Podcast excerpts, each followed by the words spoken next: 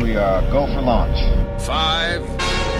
Quiet, numbskulls. I'm broadcasting. Anything can happen in the next half hour. Four.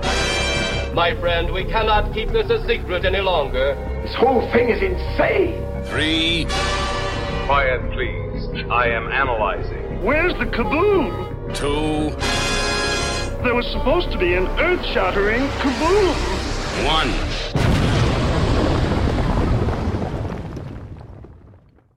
I like things that are different. If you do what everybody expects, you're just doing the ordinary. But if you surprise people, that's fun. I don't really think of the characters as my characters because I came up with the basic idea. But I worked with artists, directors, who added so much to the characters and their direction, and the actors who brought so much. It isn't a one man field, there's so many people contribute. I'm just happy that I've had a hand in all of this. My fellow galactic travelers, welcome back to a somber Planet 8. As you're probably already aware of, our dear Stan Lee has passed away. We are having a bonus episode here on Planet 8, and straight away we're going to kick it up to the satellite. Uh, Karen, like to talk about Stan Lee. Um, I know you have some words. I know Bob has, but but let's go ahead and start it off with you, Karen. Well, I, am sure this is the episode none of us ever wanted to do. Um, Indeed. You know, Stan meant a lot to all of us, as it as he meant to uh, so many listeners out there, um, as the sort of uh, father figure to so many of us nerds.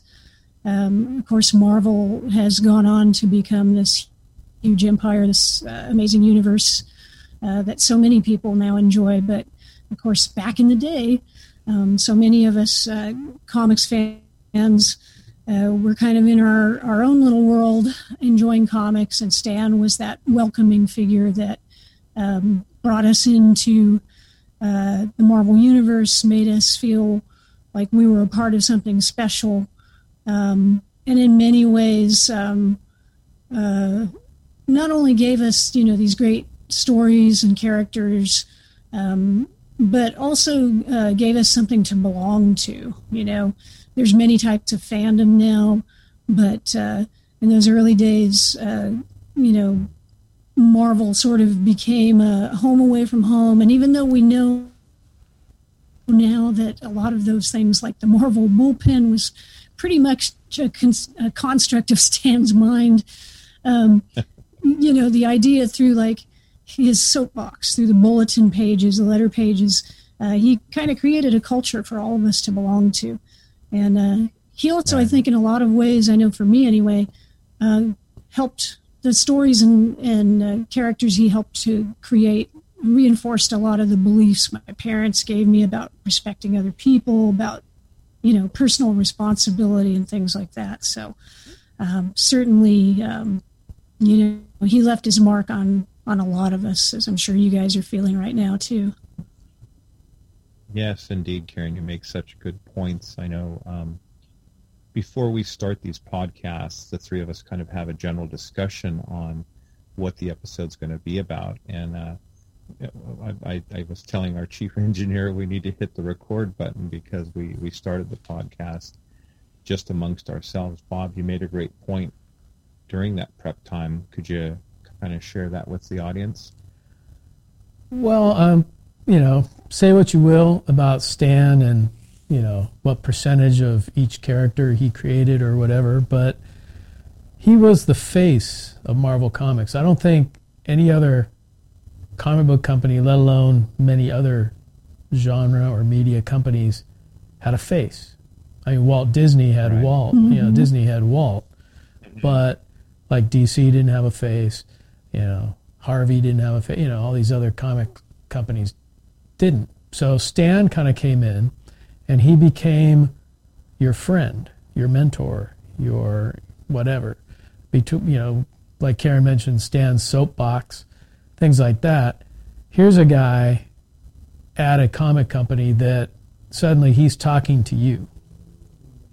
You know, this was before the internet, so you're kind of Mhm. everybody's sort of isolated, and they're all you know, maybe they're in you know New Hampshire or somewhere, and they don't know if there's anyone else who enjoys this stuff. But here's Stan Lee talking to you like a friend, and uh, you know, bringing you in to all these stories and all these adventures and all these characters, and um, you know, he basically set the tone, and even through his humor, he set the tone in the Marvel style, whether it was humor or kind of more in-depth stories or characters, superheroes that had flaws.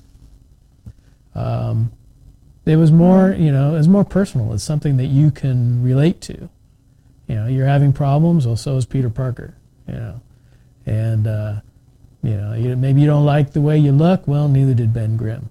So it's like, you know, there, there's so many characters and so many things that different people can relate to that um, it was totally a totally and completely new type of concept, and uh, and Stan was definitely the sideshow Barker or the huckster or whatever you want to call him because he was the one out there banging the drum and pushing comics and basically bringing them into kind of the mainstream. And uh, I think some of the you know the other comic companies followed suit somewhat, but uh, you know maybe in style or whatever. And of course, a lot of the writers and artists and creators bopped in between the two companies eventually. But you know, Right. between Stan Lee and Jack Kirby and Steve Ditko, they created a world, a whole universe, a whole mythology that you know is still around today. And you know, not many people or groups can can say that. You know, I mean, how many? You know, I mean, DC, I guess, has a mythology. You know, Disney maybe, but you know, you just think of the uh, the width and breadth and number of characters that came out of you know that mindset, and uh, and and Stan being there to uh, present them to the world, basically. one of the things uh, you guys made great points. One of the things I enjoyed in um, not just reading the books, but Stan's soapbox is that his writings were inclusive. Um, you know, whether you were a teenager, whether you, you know, Bob made a good point. You didn't like the way you looked, neither did Ben Grimm. Uh, there's a great Stan's soapbox uh, excerpt here I'd like to read. Uh, I, I don't remember the, the date that this was written, but I know it was back in the day. And Stan says, let's say it right on the line. Bigotry and racism are among the deadliest social ills plaguing the world today.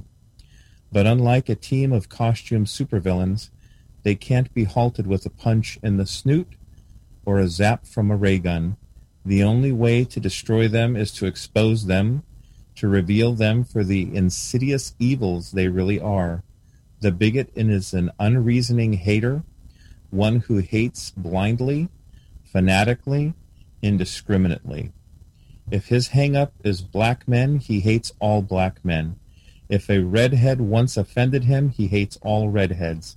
If some foreigner beat him to a job, he's down on all foreigners.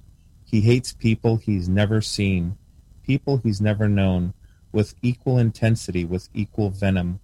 Now we're trying to say it's unreasonable for one human being to bug another, but although anyone has the right to dislike another individual, it's totally irrational, patently insane to condemn an entire race, to despise an entire nation, to vilify an entire region. Sooner or later, we must learn to judge each other on our own merits. Sooner or later, if man is ever to be worthy of his destiny, we must fill our hearts with tolerance, for then and only then will we be truly worthy of the concept that man was created in the image of God, a God who calls us all his children. And I think that rings true today, you know, with human beings, not just man. Um, you know, that could have been written yesterday in the times that we're facing now, but that was written decades ago. And I think Stan just uh, not only did he believe in it, he he wrote it, you know, and uh, for a kid, I mean, that was just like eye opening, and it did, like Karen had said, here's all these concepts and lessons that your parents are teaching you, and he just kind of echoed that and reinforced Mm-hmm. that Yeah. in and such that, a positive way. that was one of those things that, you know, at the time, it's, you're not sitting there and ingesting it and saying, oh, he's trying to teach me morals or, or whatever. But Right. things like that, and then even more subtle things with the incorporation of, you know, black characters into the stories. Um, Right. They did stories in the Avengers with like the Sons of the Serpents, who were like a stand in for the Klan, you know, and the mm-hmm. Avengers would take them down. Or, you know, when I first started reading Captain America, it was Captain America and the Falcon. So to me, it was always like, oh, yeah, these guys work together. They've always worked together. And it just mm-hmm. seemed natural, right? But that was the way, like Bob said, Marvel was kind of ahead of the curve of everybody, you know? And, and a big part of that was Stan and Stan's willingness to, you know, take a stand on things like racial justice and equality and, and standing up for things like that. And it, you know, it might not seem like a lot to some people nowadays looking back, but back then that was huge. Right. Well, And keep in mind too. to oh, do- okay. Uh, sorry, Bob, but a lot of it had to do is what part of the country did you live in? You know, what part of the world did you live in, and and you know, how did that affect those young minds, those readers? Um, it, it just it's phenomenal how many people he touched, and then when people would write back, you know, and I never got a letter published, but imagine if you got one of your letters published and Stan is answering your questions or responding to that. He never talked down to the audience. He always talked to the audience. Even at conventions, if anyone was ever fortunate enough to meet him at a convention and, and have a, you know, 10 second conversation because the lines are huge, he was that kind of a, a person, you know? Well, I have to say, um, I was fortunate enough. I, I met him a couple of times at conventions. It was relatively brief, but when I was writing um, an article for Back Issue magazine on uh, Thor, I was actually writing about Gerry Conway's run. Um, I did. My editor Michael Eury had Stan Lee's email, and uh, because Stan had preceded Gerry, he had written Thor, you know, up until '71 when Gerry took it over. Um, I kind of felt like, well, you know, I should should I contact him? And Michael encouraged me, so I did email him, and he emailed back. And I can tell you that was one of the biggest thrills ever to see Stan Lee's email in my inbox. And again, it was a short email. You know, I'd been told don't ask a lot of questions. He can't remember that much from from back then. But he Oh, was but so generous. Yeah, he he was very generous, very kind, and you could completely read it in his voice and tell it was him. It was just uh, such a, a, a thrill. But again, you know, he seemed to always have time for his fans, and um, he seemed to really appreciate the fact that people, you know, wanted to talk to him, cared about him, were interested in him, and he he was willing to give back. And I think that was really a, another thing that uh, endeared him so much to the rest of us. So true. Well, I mean, just as a side, I did get a letter in one of the comics, in an issue of Iron Man, actually.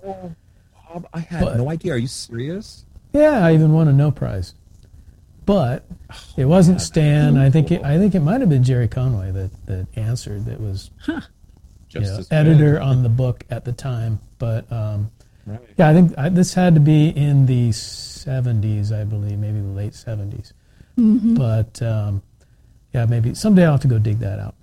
But um, but yeah, I mean, you know, when Marvel was paving the way and doing all this stuff, I mean, you know, this was the turbulent '60s, and you know, the whole world was going in that direction at the time, and you know, you had a lot of the counterculture and all the things going on, and so yeah, Marvel kind of tapped into all that, and uh, and they were not afraid of doing controversy. I mean, was it uh, Harry Osborn was a drug addict at one point, Mm-hmm. and uh, that was that was I think the first comic that did not have the Comics Code uh, seal of approval or whatever on it. That's you right. know, since before that began. So, um, but I believe it was Stan who said, "Go ahead," you know, because he was editor in chief, obviously at that time, and so he was like, you know, do it. But um, yeah, so and I believe that actually changed some of the standards of the code at that point. But yeah, I think he he had a lot of um, beliefs, strong beliefs about how stories could affect people, and he was willing to take a stand on things like that, whether it was the drug issues or even if you look at um, Amazing Spider-Man, he made an effort to incorporate African American characters. There was Robbie Robertson, who was the uh, editor, the assistant editor of the Daily Bugle, and his son. You know, it, it was like obvious in so many ways that Marvel was so much more in touch with the times than DC at that point. You know, the, the 60s and early 70s. And they were saying, hey, we're trying to reflect reality here. It, it's kind of funny to read some of Stan's statements where he was like, well, yeah, we're doing superheroes and crazy aliens and things, but we want it to reflect reality as much as possible. But but they did give you that sense that hey, this could be your world basically, but with these fantastic things happening. Yeah, and, and that worked so well. And you know, there were other creators out there like Gene Roddenberry, famously with Star Trek, uh, was able to take, you know, the uh, the Cold War, and and instead of calling you know Russians Russians or the Soviet Union, it was you know this alien race. Stan was able to do that, and so well. Well, I think the other thing too is, and I'm trying not to get on Bob's soapbox, but um, like nowadays, it's like they're trying to take the characters and it's like and make you know change the characters to force in characters who are black or who are gay or whatever. Whereas back then, it was like, okay, we need a black character. Let's bring in the Falcon. Let's bring in Black Panther. Let's, you know, and they created quality characters that, you know, happened to be of other races. And uh, it wasn't, it didn't seem forced. It didn't seem like they were trying to push it in that direction just to push it in that direction. Right. You know, growing up in California in the Bay Area uh, back in the early 70s, um, it was a multi-ethnic, ethnic, uh, multiracial community, whether it was African American, Asian American, Hispanic American. You know, I'm reading these comic books, and these are my neighbors. It was no big deal. There was no overt push to include uh, this ethnicity or, or this character had to be, you know, that ethnicity. It was it was story driven, and the heroes were the heroes, and whether they were mutants or super soldiers or had wings or armor or whatever, that was just part of the story. You know, Ben Grimm, I, he reverted back to his original form every once in a while, but you know, for all intensive purposes, he's the Orange Rock guy. When I was a kid, I you know, I never looked at you know, where did he come from? What what ethnicity was he from? I know he was from, you know, the Bronx and, you know, had his its clobbering time, but that was the beauty of these stories. It was, you know, reflective of the world around us. And it wasn't preaching, it was just storytelling. Yeah, I, I think um, the other great thing about Stan, and and of course the the rest of the the bullpen, but I think um, Gerry Conway uh, uh, published a, a little piece on his. He has a Tumblr site, and one of the things he brought up, which I thought was a really great point, is that before Stan, uh, most of the comics, almost all the comics, did not provide credits. So you didn't know who wrote or drew any of the, the books you were reading. And so Stan, right away with Fantastic Four, you start seeing these credits, you know, written by Smilin' Stan Lee, drawn by Jack King Kirby, inked by you know Joltin' Joe. So, so you started learning who all these people were. But but not only that, what what Gerry Conway pointed out, which I thought was amazing because uh, I hadn't really thought about it, was that it gave you something to aspire to. He said seeing that at a very early age made him realize, oh, people write these comic books. I could become a comic book writer. Uh-huh. And, you know, before that, he would just pick up a comic book, but it just seemed like they sort of were just produced somehow, and he had no idea how they were produced. They were just magically there.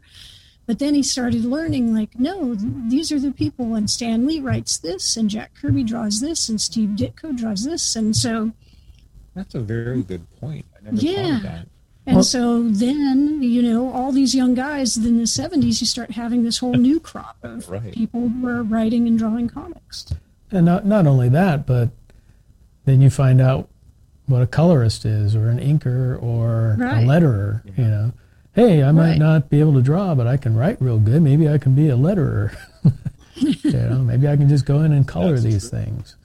Um, so, yeah, I mean, Otherwise, you just look at it and figure, okay, somebody does the art, somebody writes it.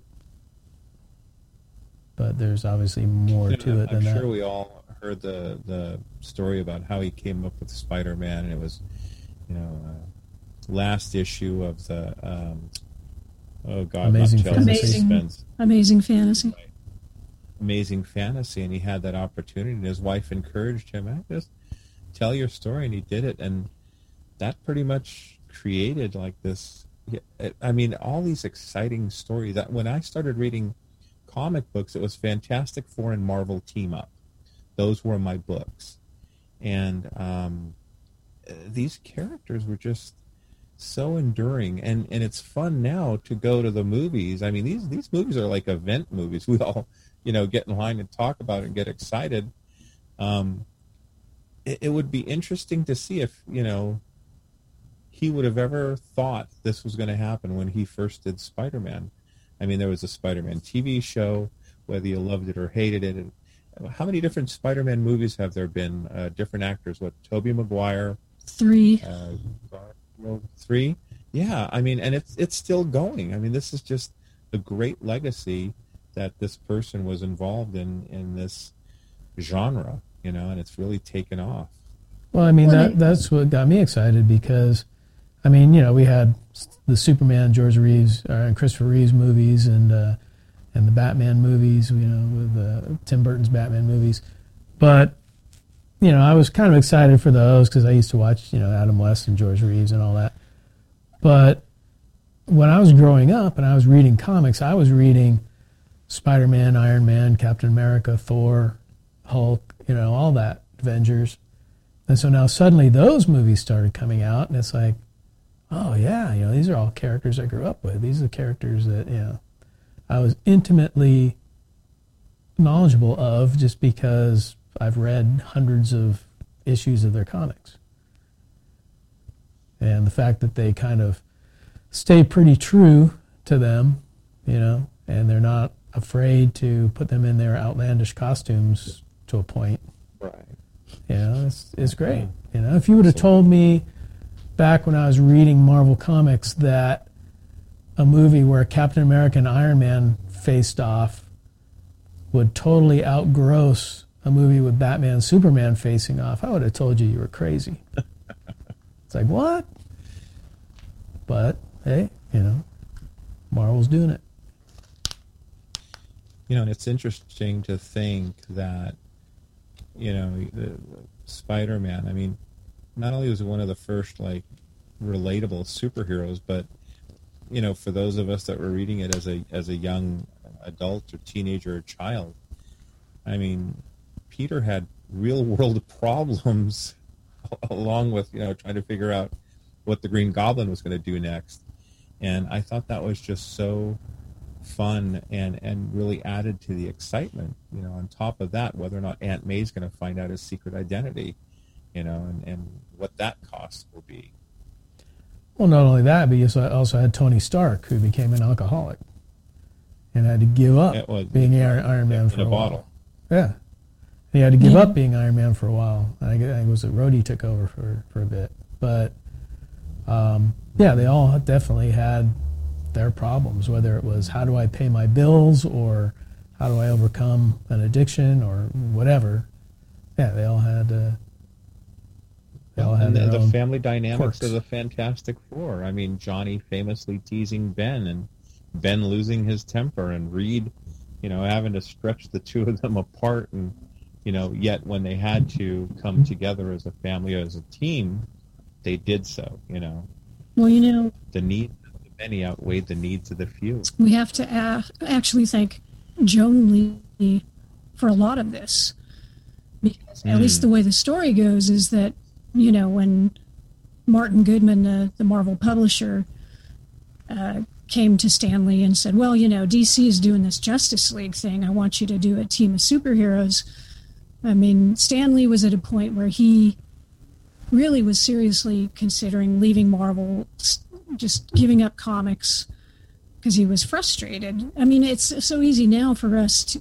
We always think of him as such a successful guy, but he was actually a very frustrated writer. He, this was a guy who wanted to go write the great American novel Well, he was writing like romance comics or, or uh, and Western. monster comics and stuff. Yeah, and so you know he went back home and he told his wife Joan, you know, ah, you know, Goodman wants me to do this thing and it's just going to be crap and I don't want to do it and and she did. She told him, you know, well, why don't you write something that you want to read? What's the worst they could do? Fire you?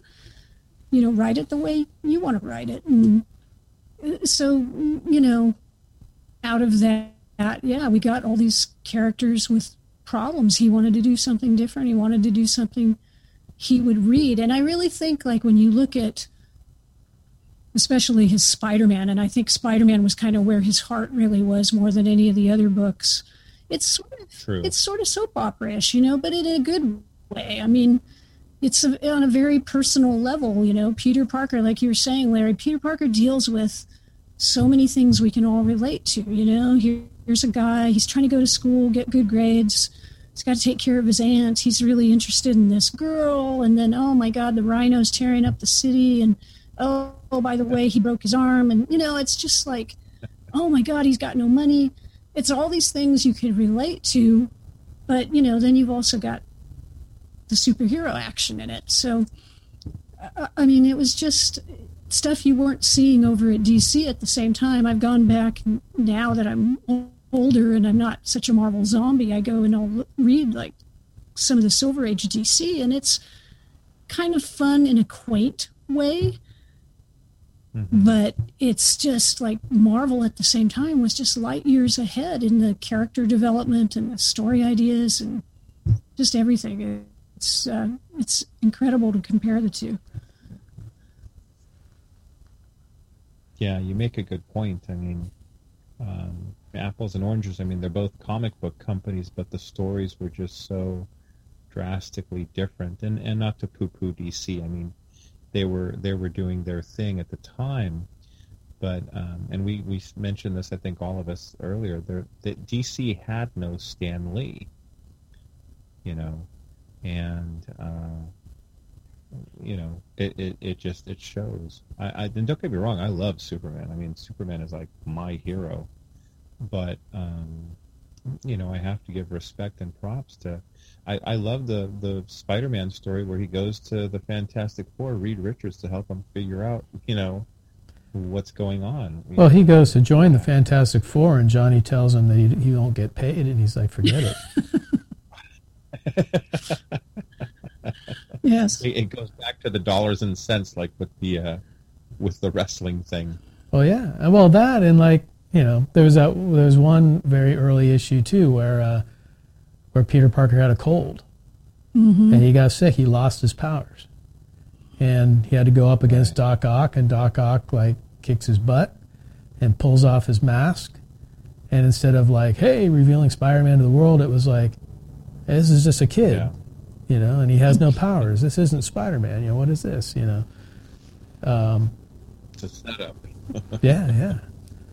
But, uh, but I mean, that's really kind of see. That's why Superman was never really my big hero, because he was like too strong and too perfect and too whatever. So, you know, you've got Spider-Man who's not obviously as strong, and he has his problems, and he's got to put a whole lot more effort into trying to figure things out and get things done and whatever. Um, oh yeah, absolutely. Spider-Man was more relatable. Um, you know, and he was dynamic as a hero. I guess, like for me, Superman was like this superhero.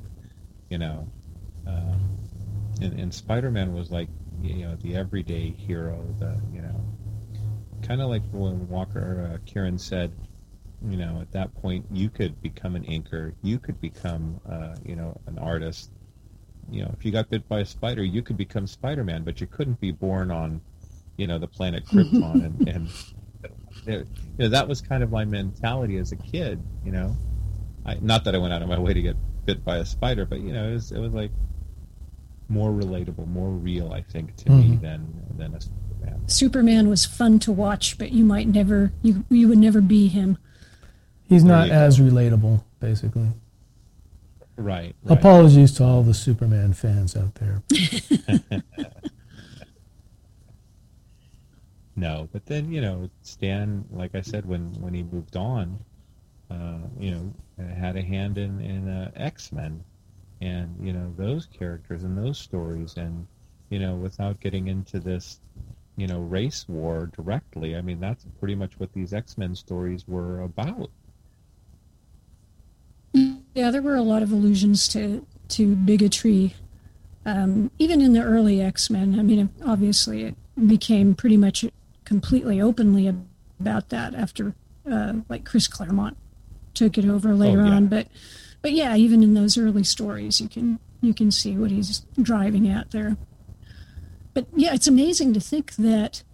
Um, you know, thinking about Stan as as the face of Marvel. Well, in those early days, especially after, uh, and I'm getting the details, but when they got Martin Goodman got them into a pretty bad distribution setup, and they they wound up going from like 40 books at one time down to i think it was around 13 or 14 when they started doing the superhero stuff so they were really limited and stan was you know writing most of the books of course it was the marvel method where a lot of times the artists would do the plot and he would just do the script but still that's a lot of work right so you know his imprint it's no wonder his imprint was like on all of those those titles those early titles, those kind of what we think of the foundational titles like Fantastic Four and Spider Man and Thor, Hulk. Hulk. yeah, Iron Man, all of those books. Daredevil. Um, yeah, every, I mean, all those really core original characters, their early stories were mostly mostly by him. He had a few guys like Larry Lieber and and uh, oh, who who else came in? I mean, Roy Thomas eventually came in, and then that kind of opened the floodgates. But yeah, it was mostly Stan. What can you know? It's it's uh, it's amazing. Again, I use that word over and over with him, but I think it fits. And again, you know, just going beyond the comics, just into pop culture and whatever. It's like you know, between appearances at comic book conventions and cameos in Marvel movies and whatever. I mean, he's endured, and you know, generation after generation knows who he is. I mean, look at the even like in the 80s and 90s or whatever, where they'd have those Marvel cartoons and he would narrate, mm-hmm. you know, like Spider Man and His Amazing Friends or the 90s Spider Man. And, yeah. uh, you know, he, or he, you know, even even today, you know, they have the the Marvel cartoons on uh, Disney XD.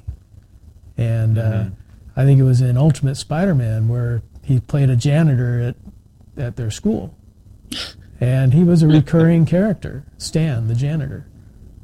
So you know, not everybody knows who that's supposed to be or who that really is, but um, I think he ended up being a shield agent well, towards the end. He really enjoyed his his work. You know, it, it wasn't work to him; it was a joy, and I think that kind of like is what we felt a reflection of in in reading or you know watching these cameos of him in in these works right can you think of like one other comic book creator who is known to the general public like that. I mean there's nobody else that the general public is like, oh yeah, that guy, I know who he is. Maybe Frank Miller for all his eccentric eccentric antics, but um, yeah, I mean, you know, I mean, obviously Stan there's like well, yeah, and you know, he to the general public, you know, the general public don't they don't even know Jack Kirby, let alone you know Carmine Infantino or any of the other No. you know artists and and writers and things Right. that, that are on these comics. Very true. Hey guys, we're coming towards the uh, end of the podcast where we uh, usually do a sensor sweep, but I just want to make sure we've captured everything between uh, Bob, Karen, and myself. Any final thoughts, Bob, on uh, Stan Lee? Any last words or comments? Well, I mean, he's definitely going to be missed. And from what I heard, I guess he had filmed his cameo for Captain Marvel, and he filmed his cameo for Avengers 4. And then I guess once we get to Spider-Man Home or Spider-Man Far From Home, we're going to have a whole lot of Marvel movies that Stan is not going to be in. And that's gonna that's going to seem weird. That's I think when it's going to really hit that that said- we are now living in a world without. Stan Lee. Yeah, it's on one hand, you know, you can feel like, well, he lived to see uh, so much of his vision uh, spread through the world and recognized, and, and he enjoyed life clearly so much. Except maybe eh, maybe the last year wasn't so great, but you know, he he lived a good life, and he went from again, you know, a guy who at like age 39 thinking, yeah, you know, I'm a failure here, I'm not, everything's crap, and, and then turned it around i- i- in a way that maybe nobody else ever has. So, um, yeah, I, I think Stan did good. I agree. Uh, you know, I, I, I agree with both of you guys. I'm going to close out my Stan Lee portion by just telling everyone Excelsior. Hey, uh, instead of said. having, yeah, instead of having a sensor suite, we had another person pass away that uh, had a big influence on fandom. I'm going to turn it over to our chief engineer, Bob. Can you please, uh, Bob, share with us uh, some words? Uh, Well, as I've alluded to in a few episodes, um, I am into the Japanese animation, live action, that whole world. And uh, there's one person who basically, if it wasn't for him, Japanese animation fandom would be nowhere near what it is today. He started it all. Uh, I'm talking about Fred Patten. And uh, Fred passed away uh, just, I believe, on the 12th, or it's like, yeah, around the 12th. And uh, yeah, he basically, you know, started like way back. He had a uh, graphic book shop back in uh, Long Beach, California in 1972. And he was at a WesterCon. And uh, he, that's where he discovered Japanese animation and manga. And uh, he was aware of like Astro Boy and Kimba and Speed Racer and all that, but he never really knew that those were from Japan until he discovered this. So he, what he did was he started calling the companies in Japan and trying to import all their comics to his shop and things. And you know he that's where everything started coming over. He also started the Cartoon Fantasy Organization, or the CFO, which was a uh, animation club, Japanese animation club, in 1977 down in Southern California, and it ended up having branches or chapters throughout the country. In fact, uh, Fred was always after us up here in Northern California to start one, and I think we just didn't want to be bothered with you know club rules and things. But you know we still you know that's back back when we would trade tapes, and you know he'd provide us with tapes for little cons and stuff that we would do, and we would try to spread the word on uh, anything from Mazinger Z to Gatchaman to whatever. And uh, eventually, he went on to uh, to write and uh, consult on Tekkaman, the Space Knight, with William Winckler. And after that, he went on to uh, Streamline Productions with uh, Carl Macek, who did uh, Robotech, and Jerry Beck. And, you know, between them, they released things like Robot Carnival and Castle Cagliostro and Akira and quite a few of the uh, sort of transitional Japanese films, you know, where you went from the 60s kind of, you know, Speed Racer and Gigantor and things like that, and then started going into more serious type films. And, uh, you know, Fred basically was doing that up through the early 2000s and then also went on to write numerous, numerous articles on Japanese animation for magazines and newspapers and etc. In fact, uh, we did Markalite magazine back in uh, 89, 90, and he did a couple articles for us. He did one on Gigantor, one on Kimba the White Lion. And uh, he was basically the ambassador for Japanese animation, you know, back in the day. And I think uh, after that, you know, then you, started getting companies like Funimation and and AnimEigo and all these that would come up and, and start releasing things. But you know, Fred Patten was one of the pioneers, along with Fred Ladd and you know Peter Fernandez and all of them. So uh, you know, it's definitely definitely a loss. And uh, if you're at all into Japanese animation, look up Fred. Take a look. Do do some googling for Fred Patten, P A T T E N, and uh, learn about the history.